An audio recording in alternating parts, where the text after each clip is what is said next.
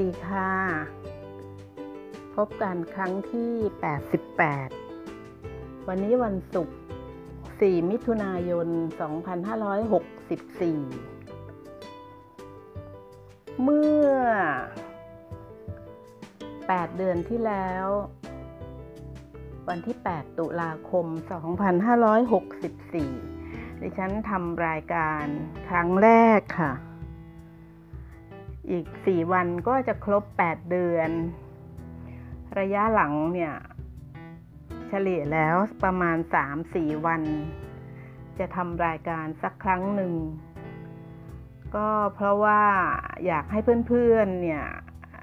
คือไม่เบื่อไงคะ เว้นระยะห่างกันสักนิด เหมือนกับคู่คู่รักอะค่ะ คู่รักเนี่ยเวลาที่ต้องจากกันไป ไม่ได้เห็นหน้าไม่ได้คุยกันแหม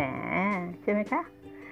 คิดถึงจังเลยอะไรอย่างเงี้ย ดิฉันก็เลยไม่ทำรายการ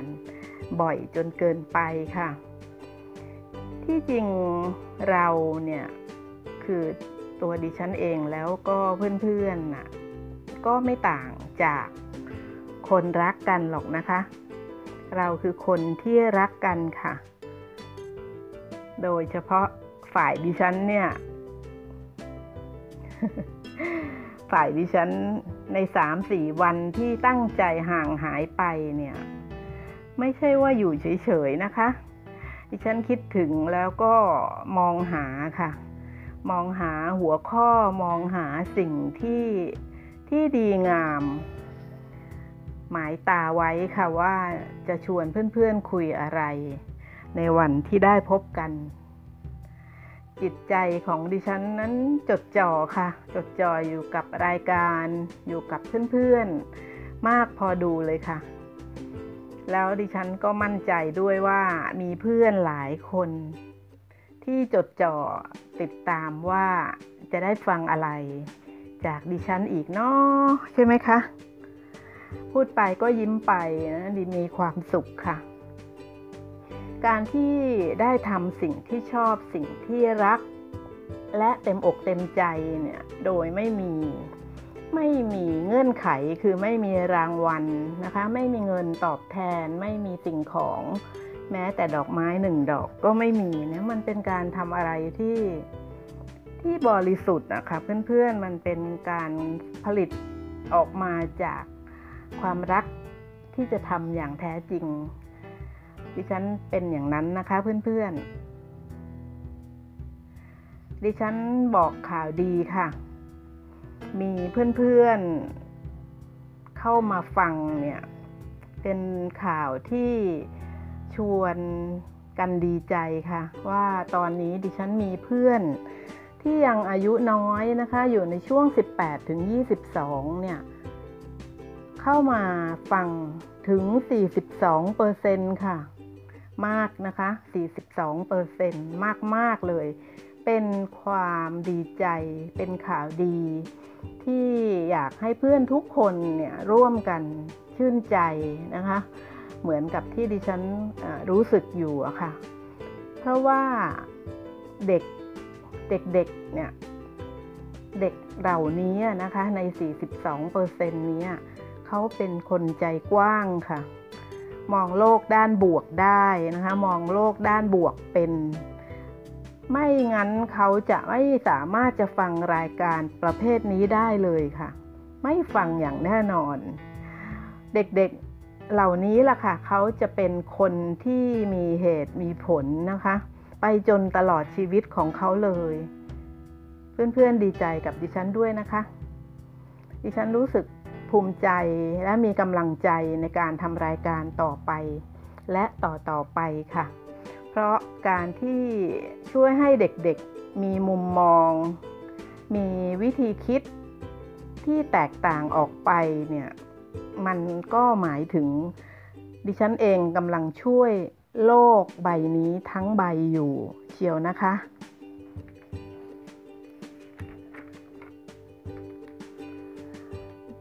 ดิฉันขอขอบคุณเพื่อนจากเขตบริหารพิเศษฮ่องกงแห่งสาธารณรัฐประชาชนจีน อีกครั้งหนึ่งนะคะที่เข้ามายอมรับดิฉันเป็นเพื่อน ก็เข้าใน Google เฟ้นหานะคะ พยายามหาหัวข้อที่ไม่ทำให้เรายิ่งเครียด ที่จริงทั่วโลกก็ทราบว่าฮ่องกงก็มีปัญหาการเมืองและโควิดดิฉันก็เลยเลือกหาใน EP ที่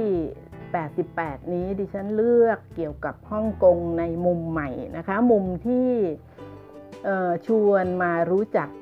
ฮ่องกงในฐานะเมืองแห่งศิลปะค่ะ เมืองแห่งศิลปะ ใช่ค่ะ งานศิลปะบนกำแพง เป็นที่นิยมมากเลยค่ะที่ที่ฮ่องกง การสื่อสารทางศิลป์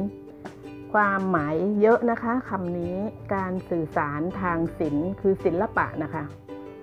ใช้ศิลป์ศิลปะในการสื่อสารคือคนที่มองภาพเนี่ยจะสามารถตีความไปได้แล้วแต่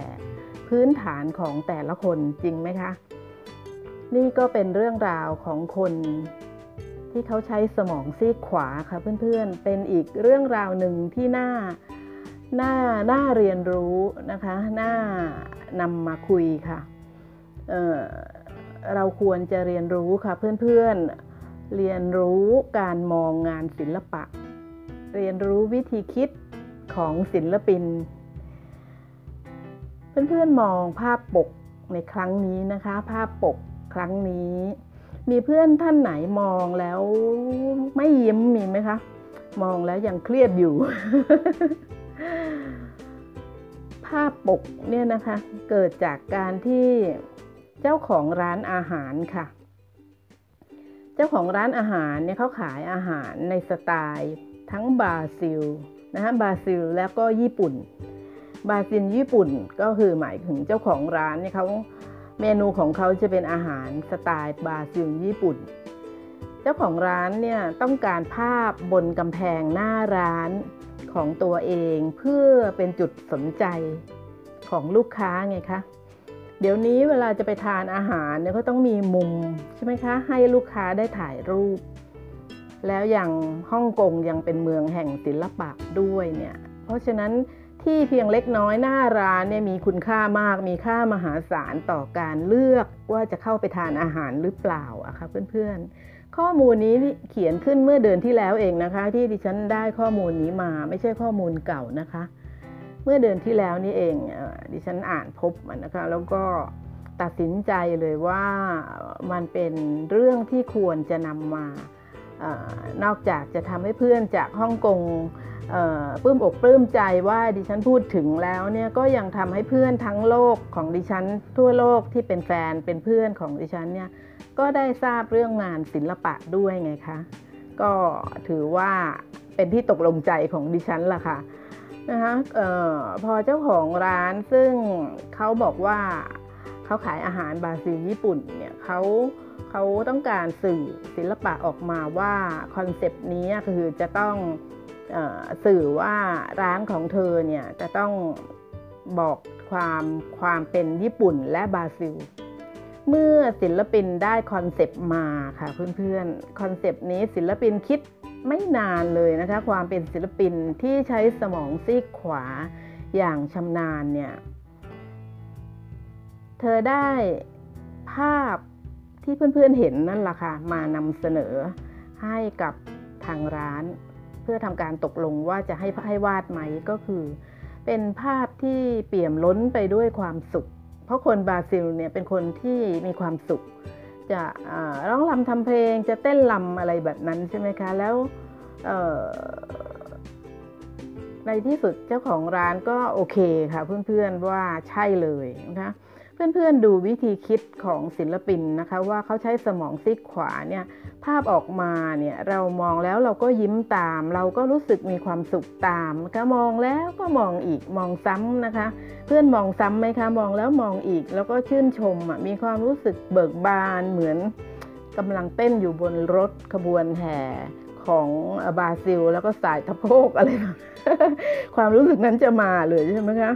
ศิลป ศิลปินเจ้าของภาพอะค่ะเพื่อนๆเขาเล่าว่า ภาพผู้หญิงบราซิลคนนี้มีแต่พลังบวก เธอพูดอย่างนี้เลยนะคะ ภาพผู้หญิงบราซิลคนนี้มีแต่พลังบวก และมีความร่าเริงนะคะ ส่วนสีชมพูเป็นสีที่ประตูหน้าร้านทั้งหมด เธอสื่อถึงดอกซากุระของญี่ปุ่นค่ะ เห็นไหมคะ การคิดด้วยสมองซีกขวามันอธิบายออกมาเป็น สื่อออกมาอย่างอย่างนั้นอย่างนี้ได้เหมือนกับ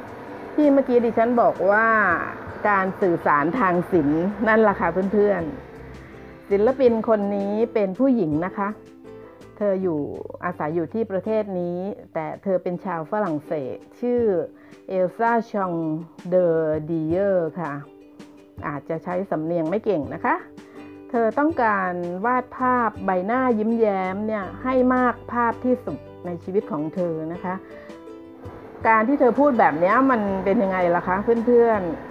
ๆ ต้องการวาดภาพที่มีใบหน้ายิ้มแย้มเนี่ยให้มากที่สุด ให้มากภาพที่สุด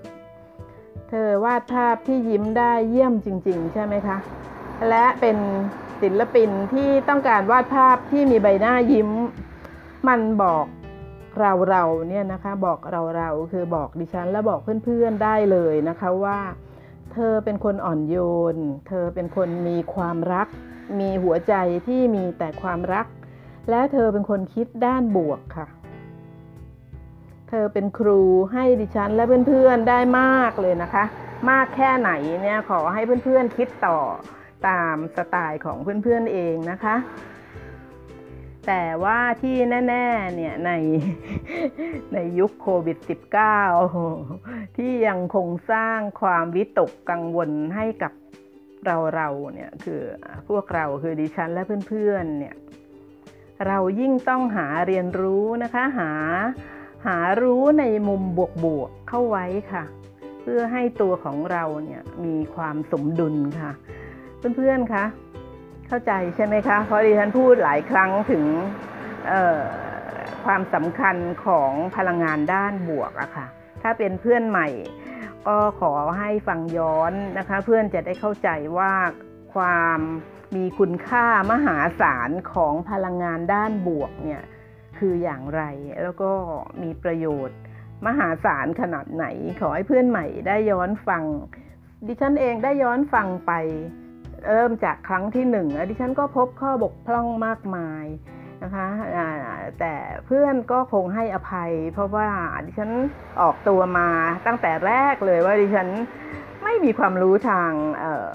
ไอ้พวกอย่างนี้เลยนะคะ คือหมายถึงออพอรู้ว่าบกพร่องก็แก้ไขไม่เป็นนะคะเพื่อนๆนะคะในวัย